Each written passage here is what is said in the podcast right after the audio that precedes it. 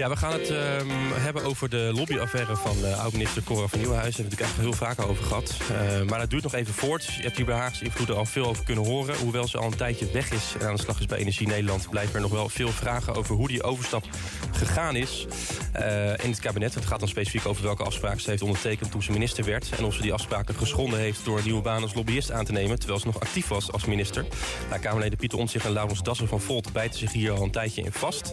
Deze week kwam de beantwoording op vraag van premier Rutte... en die roepen nog steeds vragen op. Aan de telefoon hangt Pieter Omtzigt. Goedemorgen, Pieter. Goedemorgen. Goedemorgen. We gaan het zo hebben over die beantwoording. Eerst even over het vorige onderwerp waar ik uh, jouw oud-collega Maarten Groothuis zojuist over sprak. Je bent een uh, eenmansfractie uh, in de Kamer op dit moment, dus je kan niet bij alle debatten zijn. Toch vind je het een belangrijk onderwerp, hè, de uitvoeringsorganisatie. Sterker nog, je bent door de commissie destijds ook nog om advies gevraagd. Je hebt een position paper geschreven. Um, wat moet de Kamer doen om het menselijke gezicht weer terug te krijgen bij uitvoeringsorganisaties? Uh, de scheiding van beleid en uitvoering ongedaan maken. Op dit moment doen ze alsof beleid één ding en is een uitvoering een ander ding. Maar bij slecht beleid is de uitvoering onmogelijk. Twee, voldoende tijd nemen voor wetgeving. Uh, voorbeeld is die energiecompensatie. De regering ja. heeft uh, die 800 euro maatregel al in laten gaan. Heeft gezegd van dat mag u onmiddellijk uitvoeren. Op dezelfde dag dat ze het wetvoorstel indienen. Nou, ja. dat is overigens uh, onrechtmatig. Dus daar houdt de regering zich niet aan de wet, want de wet moet eerst aangenomen zijn door de Tweede Kamer. En een van de taken van de Tweede Kamer is controleren of het kan. Nou, ja. en ik had onmiddellijk een debat met Karine van Gennep, de minister van uh, Sociale Zaken. En ik zei van ja, maar wie krijgt die 800 euro nou? Nou ja, 120% sociaal minimum. En ik zei nou, vertel me, sociaal minimum 2022, want dat weet je niet, want iemand kan nog meer verdienen dit jaar. En met ZZP's nog meer. 2021 staat ook nog niet vast, want niet iedereen heeft belastingaangifte gedaan. Dus bedoel je het sociaal minimum in 2020? Ja, wat doe je dan als mensen in 2020 student waren en in 2022 een goed inkomen hebben? Noem maar wat. Ja. Dus vertel even wie je nou die 800 euro gaat geven. En dat moet je dus wel helder hebben voordat je begint met uitkeren. Ja, dat is een heel actueel onderwerp voor nu, hè, wat deze week heeft, heeft gespeeld. Waar je ook een, een debat over hebt gehad. Um, maar dat is een voorbeeld, van ja. waar, dat is een voorbeeld dus waarvan... Uh, als je niet de tijd neemt voor voldoende wet, uh, voor wetgeving... want het is best lastig om die groep uh, duidelijk te maken. Hè? Ja. Wie, wie heeft er recht op? Maar daar moet je wel eerst over spreken voordat je tegen de gemeente zegt: ga dit maar uitkeren. En aangezien ze in december al gezegd hebben dat het geld zou komen, moet je niet in maart zeggen: kijk, hier hebben we de wet en uh, begint u vandaag maar. Want nee. ja, dat werkt natuurlijk niet. Moet de Kamer beter controleren of moet het kabinet betere wetten maken? Beide. Ja. Er, is een, uh, er wordt nu een vaste dag ingepland hè, om die wetgeving uh, daar, daarmee bezig te zijn. Dat is ook een, een oproep van de commissie van de STAI. Uh, volgens mij ook een oproep die jij al eerder hebt gedaan. heb je daar vertrouwen in dat dat een verschil gaat maken? Dat bijvoorbeeld nu op een, wat is het, woensdag of donderdag daar meer aandacht voor gaat zijn? Of is dat semantiek? Het is woensdag, het is woensdag wetterdag. Het is een beetje semantiek. Want eigenlijk, kijk, wij vergaderen ongeveer 2,5 dagen per week. Dus dinsdagmiddag, woensdag, donderdag. En eigenlijk zou je willen dat je minstens anderhalve dag en niet één dag met wetten bezig bent. Ja. En de andere tijd zeg maar met controleren achteraf of met uh, nou, soms, soms de dingen die spelen, hè, zoals de oorlog in Oekraïne, dat, ja. dat is geen wetgeving. Ja. Uh, of de Europese top, dat is ook heel belangrijk om vooraf te bespreken. Uh, maar het, het, is een begin, dus ik, uh, ik ben benieuwd ja. hoe het gaat lopen. Okay. Tot slot hierover, uh, Pieter, vorige week leidde de discussie weer op... dat we in verhouding tot de samenleving te weinig volksvertegenwoordigers hebben in de Kamer. Moeten er meer Kamerleden komen, vind jij, of meer ondersteuning? Ehm, voor allebei is wat te zeggen.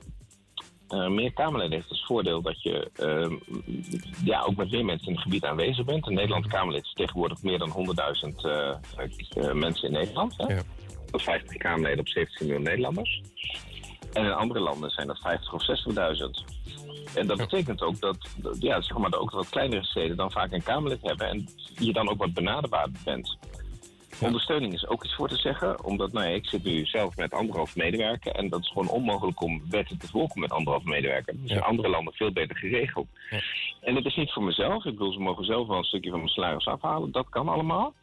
Maar uh, je kerntaak, goede wetgeving doen, daar heb je gewoon goede medewerkers voor nodig. Ik bedoel, er zijn uh, nu uh, meer mensen die bij de voorlichting van ministeries werken dan aan de ondersteuning van alle 150 Kamerleden ja. bij elkaar. Dus ja. ja, dat is een beetje scheep Dus als daarover gesproken wordt, dan, dan ben jij daar wel positief tegenover om te kijken naar voorstellen hoe dat beter kan. Zowel als het gaat om meer ondersteuning, maar ook eventueel later misschien nog kijken hoe dat parlement zo zo uitziet. Ja, sowieso. Kijk, ik heb meerdere keer gezegd, een van de dingen die we moeten doen is, is het parlement in staat om zijn kerntaken uit te voeren. En, en, en, en dat willen ze iedere keer niet onderzoeken. Ja. Maar ja, mijn, mijn beeld is van niet. En dat betekent dat we sommige dingen ook verkeerd of, of, of te veel energie in besteden. Hè. We besteden te veel energie aan het lezen van de kranten s morgen en dus net een debat over vragen. En te weinig aan wetgeving. Maar ik denk ook dat de capaciteit als geheel onvoldoende is om de hele regering op dit moment goed te controleren. Toch doe je dat wel. Doe je al andere na van eh, de overstap van Cora van Nieuwenhuizer. Uh, je bent daar veel mee bezig. Uh, dus je hebt daar met Laurens Dassen van Volt vragen over gesteld. Deze week kwam de beantwoording van premier Rutte dat van Nieuwenhuizer de standaardbrief, hè, die kandidaat bewindspersonen tekenen, heeft ondertekend. En dat die versie van, van toen, 2017, niet anders is dan die van 2020. Ehm, in een brief ga je akkoord dat je geen functies aanvaardt voor na je ambtsperiode. Toch heeft ze dat gedaan. Rutte schrijft daarna dat hij geen reden heeft om aan te nemen dat zij zich niet aan de gelofte gehouden heeft. Ik vraag me af, kan jij het nog uitleggen? Nee. Nou, en wat ga je daar ja, doen? Nou kijk, niet alleen zegt Rutte dat hij geen reden heeft om aan te nemen... maar hij zegt ook dat het niet aan hem is om te controleren... maar dat het aan de persoon zelf is om te controleren. Ja.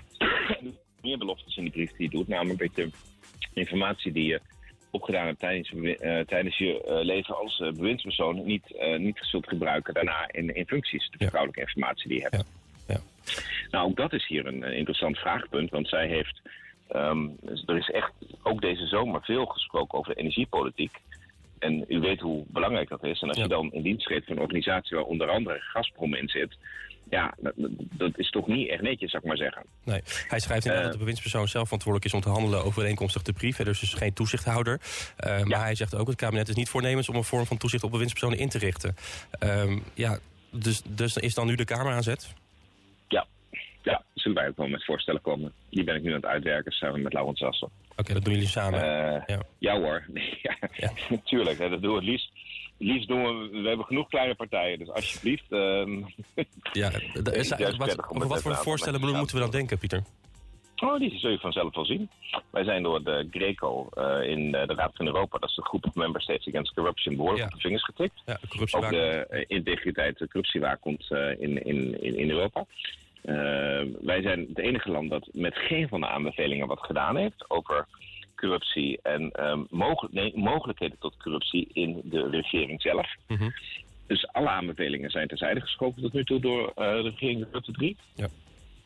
Uh, nou, uh, Hanke Brandslot, de nieuwe minister bij Binnenlandse Zaken, heeft gezegd dat ze er wel voor wil zorgen dat ze die bevelingen, aan die aanbevelingen gaat voldoen. Uh, maar ja, Kijk, dit is het dus. Hè. Als je dus wel zegt, het is een draaideurverbod, maar je zegt, we doen er geen toezicht op. Ja, dan weet je het ook wel. Ja, want dat is, er, zijn wel, ja, er zijn een paar toezeggingen uit, uit die, uh, tenminste uit die GECO-aanbevelingen zijn deels opgenomen uh, in de ogen van het kabinet aan het einde van de periode met Rutte 3 met Olongren, hè, naar aanleiding van de overstap van Vernieuwenhuizen. Maar dat is precies wat jij nu zegt. Ook daar is geen toezicht en is de hoogste ambtenaar verantwoordelijk die juist samen heeft gewerkt met uw bewindspersoon. bewindspersoon. Uh, dus die toezicht waar jij het nu over hebt, die ontbreekt nog steeds, ondanks de nieuwe maatregelen die zijn aangekondigd. Ja. Het toezicht ontbreekt. Kijk, als je minister bent, dan heb je gewoon het toezicht van de Kamer. Dus als je iets onethisch doet als minister, dan roept de Kamer je wel naar de, naar, naar de Kamer toe. En dan, eh, dan moet je daar maar uitleg geven. Dus dat toezicht is op zich redelijk goed geregeld in Nederland. Ehm, we kunnen ook sanctioneren. Uiteindelijk kun je minister wegsturen. Verkeerd gedrag. En uiteindelijk treden ministers ook af. Uh, zelfs als ze een, uh, een leugentje over een uh, Dacia in, uh, in, met, met goed gedaan hebben. Dus ja. nee, maar goed, dat, dat, dat is een vrij harde straf hoor. Dat is een heel harde straf. Dus ik begrijp me niet verkeerd. Het gaat om het toezicht nadat je bent afgetreden. Dan kun je, heb je nergens machtsmiddelen meer als, als regering. En normaal gesproken, als je bij een normale baan zit, dan heb je gewoon ehm, relatiebedingen in je contract zitten over bepaalde dingen. Dat je de klanten niet mag overnemen van je oude werkgever de eerste twee jaar. Dat zijn allemaal hele normale dingen in het, voor mensen die in het bedrijfsleven werken. En dan kan het toezicht dan kan ook afgedongen worden bij de rechter. En hier is het gewoon dat je op je woord moet geloven. Ja. Nou, en, dus en, het, en, en, het vervelende is dat 90% van de politici houdt zich er ook aan. Hè, Robin Ruben. Het is niet zo dat iedereen dat doet. Maar die enkeling die het dan uh, niet doet, die, uh, want wij weten dat er meerdere ministers benaderd zijn uh, voor allerlei banen. Ja, ook voor deze, baan. Ja, voor deze baan bleek het ook in de krant. En al die anderen hebben gezegd, nou, dat lijkt me eens een goed idee. Maar dan hoeft er dus maar eentje te zijn die het wel doet. En dan staat iedereen de gekleurd op. En daar moet je toezicht op houden. Het gaat jou ook om dat je niet uh, straffeloos eigenlijk dit soort dingen kan doen. Hè? Want ze is weg. Je kan haar verder nergens meer op aanspreken. Uh, geen stok achter de deur. Wanneer is dit boekje van, van Nieuwenhuizen gesloten voor jou? Dat is voorlopig nog niet gesloten. Nee, nee, dat. Uh, ik, ik vind dat, eh, dat Rutte dan steeds uh, een keer over moet vertellen waarom hij haar nou heeft laten werken de hele zomer. Ja. Toen, hij dat in juni, toen hij dat in juli hoorde, en in augustus hebben ze dus honderden miljoenen extra subsidie aan de energie, aan de energiemaatschappij gegeven. toen had hij in juli moeten zeggen of hij dit niet deel aan de kabinetsvergadering waar we het over energiepolitiek hebben. Maar eigenlijk zou het netjes zijn als je die gewoon zelf aftreedt. Ja. ja, kondig het zelf aan. Je hebt hier een week de tijd. Uh, weet je, ik bedoel, uh, nee, uh, maar deze twee dingen zijn incompatibel. Ja. En het feit dat nog Rutte, nog Van Nieuwenhuizen dat zelf inzag laat zien dat ze eh, de morele antenne op dat moment even niet hadden. Ja. Tot slot, uh, maar misschien nog wel over het belangrijkste. De afhandeling van de kinderopvangtoeslagenaffaire. Deze week was er weer extra aandacht voor de 1115 kinderen... waarvan u in ieder geval weten dat die vanwege een toeslagenaffaire uit huis zijn geplaatst. Op dit moment is er nog geen kind terug bij de ouders. Cabaretier Peter Pannenkoek hield deze week een vurig betoog op televisie... en sprak zijn schande erover uit. Hij noemde het staatsontvoeringen. Is, is dat ook een woord wat jij over zou nemen, staatsontvoeringen? Ik heb het zelf niet in de Kamer gebruikt, maar ik snap heel goed wat hij daar zegt. Ehm, dit is nog maar een gedeelte. Want uh, dit zijn de ouders die in de toeslagenaffaire zitten, wiens kind ook met een rechtelijke machtiging uit huis is geplaatst na 2015. Ja. Dat is nog maar een onderdeel van de groep, want er zijn ook heel veel kinderen die voor 2015 uit huis geplaatst zijn. En er zijn heel veel kinderen die zogenaamd vrijwillig uit huis geplaatst zijn. Dat is helemaal niet zo vrijwillig, want dan zegt jeugdzorg, we gaan je nu uit huis plaatsen. En als je niet meewerkt, dan stappen we wel naar de rechter en dan krijgen we toch onze zin. Dus die ouders die hebben zich enorm bedreigd gevoeld en zijn ermee akkoord gegaan. Dus het zouden duizenden kinderen kunnen zijn. Het kan overigens ook nog zijn dat bepaalde kinderen, uh, en dit zijn alle kinderen een toeslagaffaire. Het is niet uitgesloten dat er ook een toeslagaffaire natuurlijk gewone zaken zijn. Mhm. Maar het, het, gebeurt daar zo te zien ongeveer drie of vier keer zo vaak als bij andere ouders. Ja, en je hebt deze week gezegd dat je een meldpunt wil... waar zowel ouders als kinderen zich kunnen melden om ze weer met elkaar te herenigen. Wanneer moet nee, dat, dat heb ik niet deze week gezegd. Dat heb ik in november gezegd met een kamerbrede motie. Er moet een meldpunt komen um, waar die ouders en kinderen zich kunnen melden. Mhm. En dat moet niet de Belastingdienst of een instantie zijn die hiermee te maken gaat heeft of jeugdzorg zelf. Daar hebben die ouders geen vertrouwen in. Ja. Nou, er moet uh, recht gedaan worden aan de kinderen en er moet goed uitgezocht worden wat er gebeurd is. En nu komt er een soort meldpunt waar je wel kunt melden waar ze ja, waarschijnlijk niet kunnen doorpakken om te kijken hoe je aan de hereniging tussen ouders en kinderen kunt werken na, mm na, na jaren. Um, er wordt um, onvoldoende uh, onderzocht, want de inspecties die toezicht moesten houden op dit huisplaatsingen gaan die onderzoeken wat er mis is gegaan. Maar die hebben natuurlijk gewoon tien jaar lang geen goed toezicht gehouden. Ja, en die ouders die wachten al een half... Het is al een half jaar bekend en er is nog geen kind. Van die 1100 uithuisplaatsingen waren er nog vier, dik 400 waren op dat moment nog uithuisgeplaatste kinderen. De andere niet, want die waren bijvoorbeeld boven de 18 en zo. Ja. En geen van die kinderen is nog terug of is een hereniging geweest met de ouders. Dus ja, ik, ik wil echt van Frank Weerwind, minister van, uh, Rechtsbescherming, en van Mark Rutte, minister-president, weten. Ja. Hoe ze ervoor nou gaan zorgen dat dat wel aangewerkt wordt. Ze hebben echt een half jaar verknald. Twee vragen hier nog over. Want kunnen kinderen zomaar terug naar hun ouders? Want ik zat, ik zat zijn eh, beantwoording te lezen. Hij zei ook er zijn richtlijnen die vanuit belang en gezondheid kinderen zeggen... dat na een bepaalde periode soms juist niet beter is voor het kind... om teruggeplaatst te worden bij de ouders. Hoe schijnt het ook? Puur omdat het belangrijk is voor een kind om op één plek stabiel op te groeien. Moet, moet het kabinet deze regelingen, deze bestaande regelingen... naast zich neerleggen, vind jij? Nou, kijk, als je vraagt, moeten alle kinderen morgen in één keer van de huidige plek waar ze zitten naar hun ouders? Nee, dat is een proces. Uh, en dat moet per uh, ouder-kindrelatie afgewogen worden, wat in het belang is van het kind en van de ouder. Ja.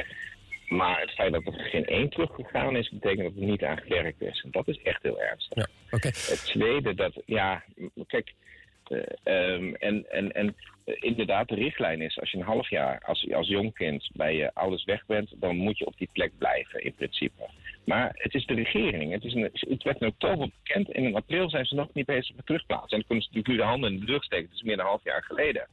Maar dat vind ik wel heel cynisch. Ze hadden onmiddellijk moeten beginnen. Ja. Tot slot, in november is er een motie aangenomen... dat pleit van onderzoek naar de uit, uithuisplaatsingen. Jij hebt alleen, en zei net al, eigenlijk geen vertrouwen in het onderzoek... dat wordt uitgevoerd door de Inspectie Gezondheidszorg en Jeugd... en Inspectie Justitie en Veiligheid. Wel zeg je dat ze erbij betrokken kunnen zijn... maar uh, zet nou een hoogleraar of een oud-rechter als onderzoeksvoorzitter. Uh, wie moet dat zijn? Oh, ik ga hier de commissie niet benoemen. Maar het moeten vooral mensen zijn die op enige afstand staan. Kijk, die inspecties die hebben zelf de onderzoeksvraag gesteld. Terwijl de inspecties zelf verantwoordelijk waren op het toezicht op de uithuisplaatsingen. En tien jaar lang niet opgemerkt hebben dat kinderen uit huis geplaatst werden in de toeslagenaffaire. Ze hebben zelf een steek laten vallen. Dat hebben we iedere keer gezien bij de toeslagenaffaire. U herinnert zich nog wel het rapport van de commissie Donner. Hm. Donner, die vicevoorzitter geweest was van de Raad van State, terwijl de Raad van State, de afdeling rechtspraak, dit jarenlang door de vingers gezien had. Ja. Jetta Kleinsema, die staatssecretaris van de PvdA was... onder minister Lodewijk Asscher van de PvdA... die beleidsverantwoordelijk was, die is later ook afgetreden. Uh, ik denk niet eens dat hij de meeste verantwoordelijkheid had in alle eerlijkheid. Dat is een terugkerend patroon, zeg je. En nu hoe het hier, hier gaat over... Onafhankelijk onderzoek is onafhankelijk onderzoek. En niet door degene die de beleidsverantwoordelijkheid ervoor gedragen hebben. Dat is niet onafhankelijk. Dat kan echt niet. En dat weet de regering donders goed. En dat weten die inspecties ook donders goed.